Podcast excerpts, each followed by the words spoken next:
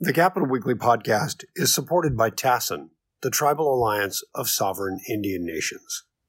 Funding for the Capital Weekly podcast is provided by the California Endowment and by TASIN, the Tribal Alliance of Sovereign Indian Nations.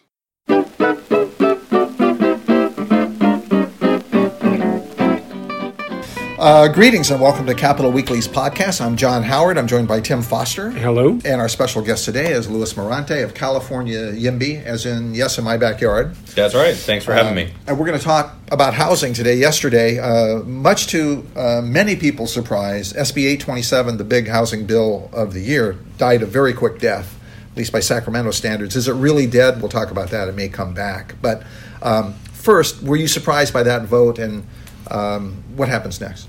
Yeah, absolutely. So I I want to underscore I want to underscore the point here that SB 827 was ambitious to say the least. As it was introduced, it would have affected almost every major urban area in a pretty significant way in California. And so we knew from the onset that this was going to be a long process. Now, if you had asked me at the beginning of the, the, the legislative process if a Democratic chair would work that hard to kill um, a bill that was authored by one of his Democratic colleagues on his committee, I would have been surprised. Um, and I think a lot of us were surprised to see that eventuality come uh, to pass. Um, but the idea of SB 827 is far from dead, even if the vehicle, the temporary form, is now dead. Um, it what, will be what were the tensions there? What were the Yeah. um, uh, you know, is it rural versus urban? Is it environmental versus something else? I know Sierra Club didn't like it. Sierra Other environs did like it though. Right. Uh, yeah, so I would say the state's major environmental organizations, the ones that like you see in the cap and trade debates and like really, Yeah. you know, in really prominent roles, um, they were mostly in support of it. So Natural Resources Defense Council, um, Climate Resolve, um, uh, Environment California were all in support of the bill. And um, you, but you're right, uh, Sierra Club was opposed. uh-huh. Um, the bill, the bill largely revealed something that I think activists in my organizations have identified for the last couple of years, but like that the state, largely speaking, hadn't identified. It identified major fissures between tenants' rights activists, between within Oh, within okay. wi- like within that that movement, Yeah. um, within the affordable housing movement. So like the affordable housers, some some like national uh, nonprofit housing association, which represents 750 uh, nonprofit housers. Um, they were in strong support of the bill, testified in support. Yeah. Uh, others, like the Western Center on Law and Poverty, testified in opposition. Um, and it, it has revealed a great schism in the environmental movement that has been growing for a very long time, but is now out in the open for everybody. The, the idea that you have uh, an eight-story apartment building or a five-story as it wound up, four to five stories as it wound up. That's right. Um, the idea that you have that within a certain region, certain zone around um, a major trans, transit stop. yeah. ultimately that's got to help air quality, doesn't it? If, if people who live near that stop take that to work, then you have hundreds of people across the state, thousands of people, not Yeah. driving their cars uniquely to work. So that's got to be. Why wouldn't Enviros? Why wouldn't they like that? I guess a question for them, but that sounds like something they would like. Yeah, so I think I, I think two things, two or three things step out from the, their conversation.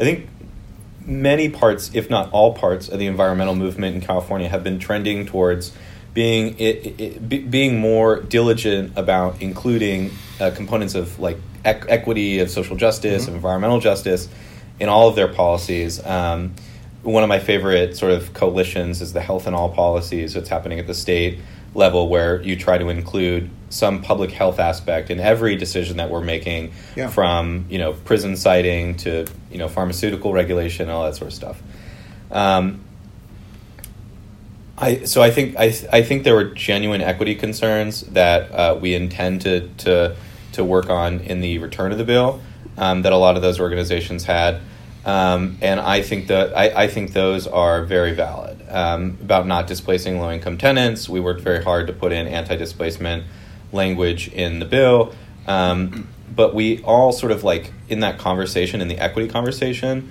we really got stuck at what percentage and like what percentage of the apartments would be for like like um, designated for low income or um, uh, very low income Yeah. uh, people. Um, that's a that's an ongoing conversation, but I think the point that we all missed in that conversation was that ninety percent of uh, people who live below eighty percent of the average median income in California live with zero, no, none form of assistance for their rent from any form of the government, largely speaking. No Section Eight, no um, subsidized unit, no direct assistance, um, and so if we don't address market rate reforms we're not addressing a large swath of people who are being screwed over by the increasing average cost in rent. Is, is a market rate ref- reform a form of a, a, rent control? The bill, as it was, so I mean, this is this is I mean, I convinced Republicans to vote yes on developer-funded rent control. Like there was developer-funded rent control in SB 827. So part of their fee structure would serve as a revenue stream to subsidize that's right. So, it, under the last version of SB 827, and I think this provision is a very good one that we'd like to keep in the bill going forward, or in the idea going forward, mm-hmm. even if it's not this bill, was that if a developer were to come in and demolish a uh, rental building, mm-hmm. um, the developer would be required, it's non optional, it is required, um, the developer has to um, find a, a commensurable unit um, for the tenant um, pay any increase in rent for the next three and a half years. And then when the new building is done, the landlord, the then landlord, has to offer the displaced tenant the right to return to that building at the rate that the old tenant was paying. Which so all of this is saying we're going to freeze your rent in time and developers will pay for any adjustment to the market rate rent. Did the developers line up to testify against this? They, they absolutely they lined up to support it because wow. everybody recognizes on that side of the table uh-huh. that this is a huge problem. Uh-huh. Um, and they're willing to be a part of the solution. And so, you know, I think I was pulling my hair out a little bit when people were saying, you know, well, this is a real estate bill and not a housing bill. It's very much not the case. This is absolutely a forthright solution to the state's housing crisis um, one that is not not an option. Like it's it's not a sufficient solution to the housing crisis, and I, I try to slice the housing crisis into many different crises. Mm-hmm. But is zoning reform, if not the exact text of SB 827, is a necessary component of seeing an affordable market rate unit um, in California. So now there's a question for you. So what, in a perfect world, what percentage of the housing crisis would this particular bill have addressed. How many units would it have sure. supposedly created? How many people would actually be able to get housing that doesn't exist now? Sure. So I think I, I think on the on the one of the most interesting things about the bill to me always was that the bill both did nothing and everything, and you can't you know when you when you pass a bond, for example, as you know, I, am supporting the bond in November, and um, we're gonna we're gonna as a state hopefully pass a four billion dollar housing bond when you when you pass a bond, you can say, oh, okay, well, here's the amount of money we're to raise. Here's the amount of money it costs to build a below market rate unit, which is about three hundred thousand, uh, three hundred thirty-two thousand dollars. And so you can do the math very quickly, right? That's simple arithmetic about how many units you're going to create. Zoning reform is different. Um, we would have affected um, every major transit stop in the state of California, um, but we also wouldn't have created anything. Like nothing about the world would have been hmm. different on January 2 um, if the bill had been signed and implemented. It's just now certain things wouldn't be illegal, like building an apartment building. We have analysis from two different sources that I was citing heavily. One is from McKinsey, done in 2016, who said the state is three and a half million units behind on its inventory, um, which is widely that's uni- that number is universally accepted on all sides of these tables um, that three and a half million unit shortage. Might even be more. Some numbers I saw were higher than that. There were four million, I think. It, it, it I think people's range mm-hmm. exists between three and a half and 4 mm-hmm. um, but but three like this McKinsey study is the cream of the crop, mm-hmm. um, and they found McKinsey found that by basically doing SB 827, although they don't they obviously don't call it that, we could have added three million units to the housing stock. So in in in transit priority areas, right? So we are three three and a half behind. We could have added probably three by doing significant zoning reform around transit. Now, mm-hmm. whether that comes to pass because of 827 is hard. I'm not going to say that because, like, construction, as is any economy, is a very complicated economy that has like multiple inputs. But 827 would have at least legalized those apartment mm-hmm. buildings, if not outright led to their development. You know, um, I only noticed this in Northern California when I, I lived in Southern California, came up north years ago. And the thing that struck me up here in the San Francisco Bay Area was that housing costs increased the closer you got to the BART stations. Mm-hmm. It was true in Lafayette. It was I lived in the East Bay. It was true in Lafayette. It was true in Orinda. It was true in Walnut Creek. Yeah. Uh, Concord. It was just odd. I'd never seen that in San Diego, but in Northern California, the transit stops are like really drivers of housing values and costs. And Yeah, absolutely. Because you know, I think uh, I think there are there are a lot of people who are sort of like professional opinion havers on like how people want to move around in this That's world. us. He's making fun of us. but you know not not to not to belittle the two gentlemen here with me today but like a lot of those people come from an era when like the word transportation just like described different types of a car Cars, right? Yeah. and so like now that's different like i don't own a car and i never intend to because Wow. they're, they're very expensive impressed, yeah. thank you um, my, my, my bike gets me everywhere you know i can call a nine dollar Lyft to get to the the, the to get to my doctor's office in rancho if i ever need to Well, when he arrived here on a Segway. I walked here, I'll have you know. Um, but you know, I, I just think like people see public transit as a very important resource now. Don't you ever want to take a Sunday drive or go up to the mountains or something or I mean, pick mushrooms in the Sierra? Or, so no, he would like to stay alive and not eat the poison Yeah. mushroom. but like you know, I, I also acknowledge that there are types of people who want to like take a drive to the Sierras just like as a joyride, right? That's fine. Like this is America, you can do that. Um, I, I think it's now. I like if I were if I were talking to that person who like could walk to work, but then also wanted to go driving on the weekend, I would have a real heart to heart with them about whether or not a forty thousand dollar investment that we know will depreciate at an extremely rapid rate is worth that Sunday that you went one time. yeah. Um, now I go up to Grass Valley. My, my my grandmother has a house in Nevada City, and I go up to visit frequently. M- I don't know if my grandma's a listener, but I'm I'm trying to earn credit here with uh, with the with the other grandmas who are listening. Um, and all I do is I rent a car from Enterprise. Do you know how much it costs to rent a car at Enterprise? Probably 19 bucks. It's twenty dollars a day, which is like not expensive. If you now if you Not had- that we're endorsing Enterprise here, but yes, like yeah, I, I only use Enterprise because it's within walking distance of my house. But you know, Could have been Avis. Could could have have could have been anything. But you know, if you want to if you want to get insurance and a rent a car o- over the weekend here in Sacramento anyway, it's going to run you about thirty five dollars a day total, which for me is like substantially cheaper than the average. Um, I think it's about. It's about nine thousand dollars a year that Americans spend on their cars. In, in it, that's a AAA. This is a AAA number.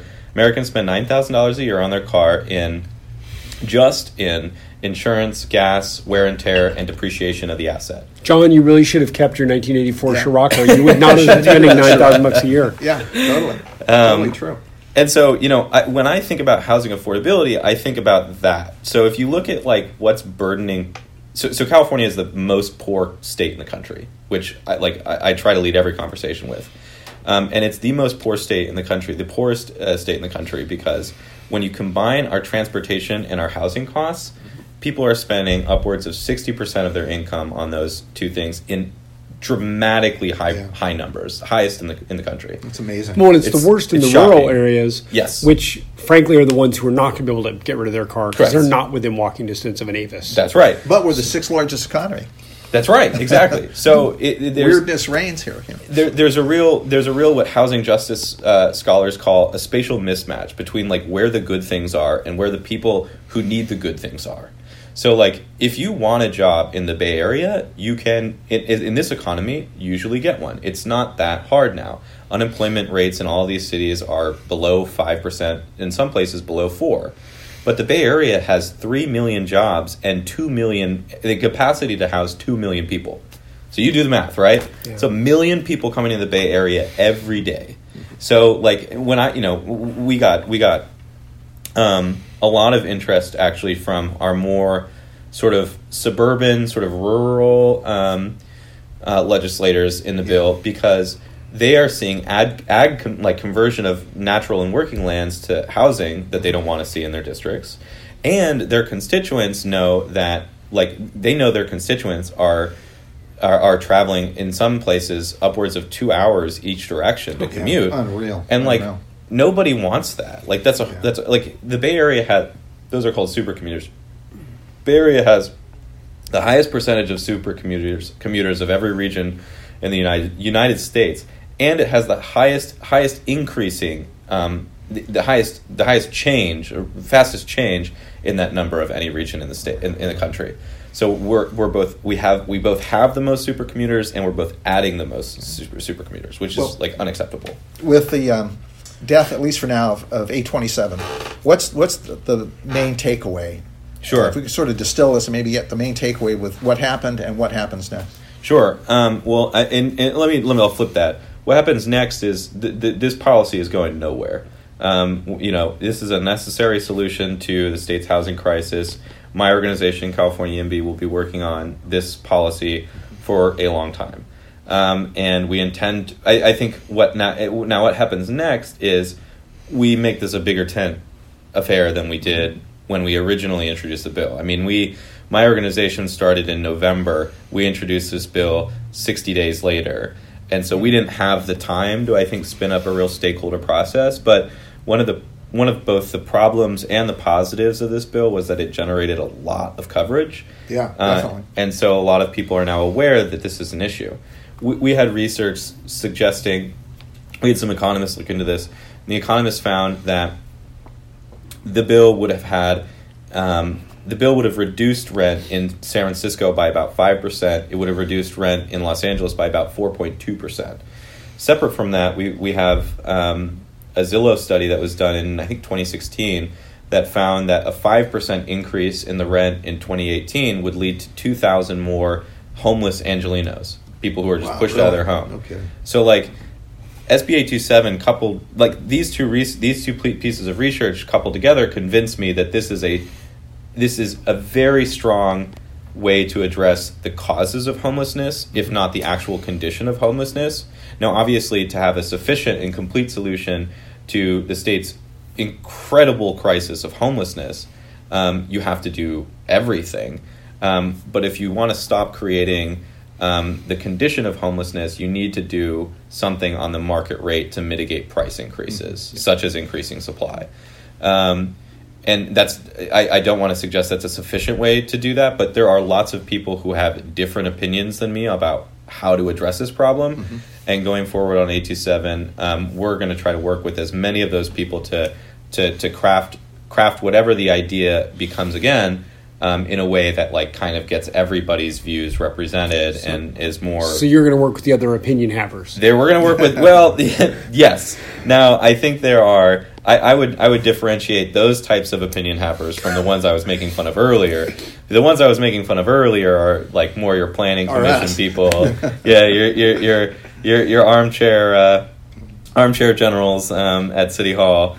Um, we're never going to convince the league of cities and cities generally that this is the right like my like cities have cities have had the power to fix this problem for 50 years. They just have. Like they can all like they can all say okay great we're, we're gonna we're gonna actually zone for the capacity of people that we're we're like i i- here's the thing. California's population increase is attributable to natural population growth like people who are being born here. People like me i grew up in the city of piedmont which is a very wealthy city in the east bay the city of piedmont has had- had the same population since the 1950s And the same people, probably. probably the same people. Um, that's despite a thirty to forty percent increase in the state's population. Yeah. So you do that, you do that math, right? Like where I'm living in Sacramento now. I think the residents of San Francisco, I I think it's around 750, 800,000. Yeah. So it's been 750, 800,000 since 1963. For a long time. Forever. It's just the same, you know. And that again is despite massive growth state Yeah. statewide Yeah. and in San Francisco in the job sector. I mean, so I, you know, there's so many just just horrifying stats on this to me. Yeah. Since 2010, San Francisco has added 10.3 jobs per unit of housing that was created. So again, you do the math about who gets that housing unit, right? I mean, there's just there are so many compelling reasons to address this problem, and local governments have like looked at those reasons and decided that they will not act on them. Well, And fair so- enough. I'll tell you what, um, Louis, next time when you bring the bill in, we're going to come back and have him back next time. Tell us what's going to happen. Fan- well, you tell me what's going to happen. We're actually going to record the next podcast from inside a muscle car. Yeah, absolutely. We're going to make sure Louis confirms that he's not really excited by driving around in like a Maybe one of those- '67 Firebird. Hey, you know what? No, no. I, I, to, to all the listeners out there, that's an exciting, that's an exciting prospect. That sounds fun to me. But we can also take transit to work, and we're not going to die if you get on a bus. We'll get on a bar. on that point. Hey, Louis, thank you so much. Yeah. Thank you very Thanks, much. everybody. Tim Thanks for having thank you very much. Okay. Uh, this is John Howard. We will chat again next time. Thanks. Great. Yep.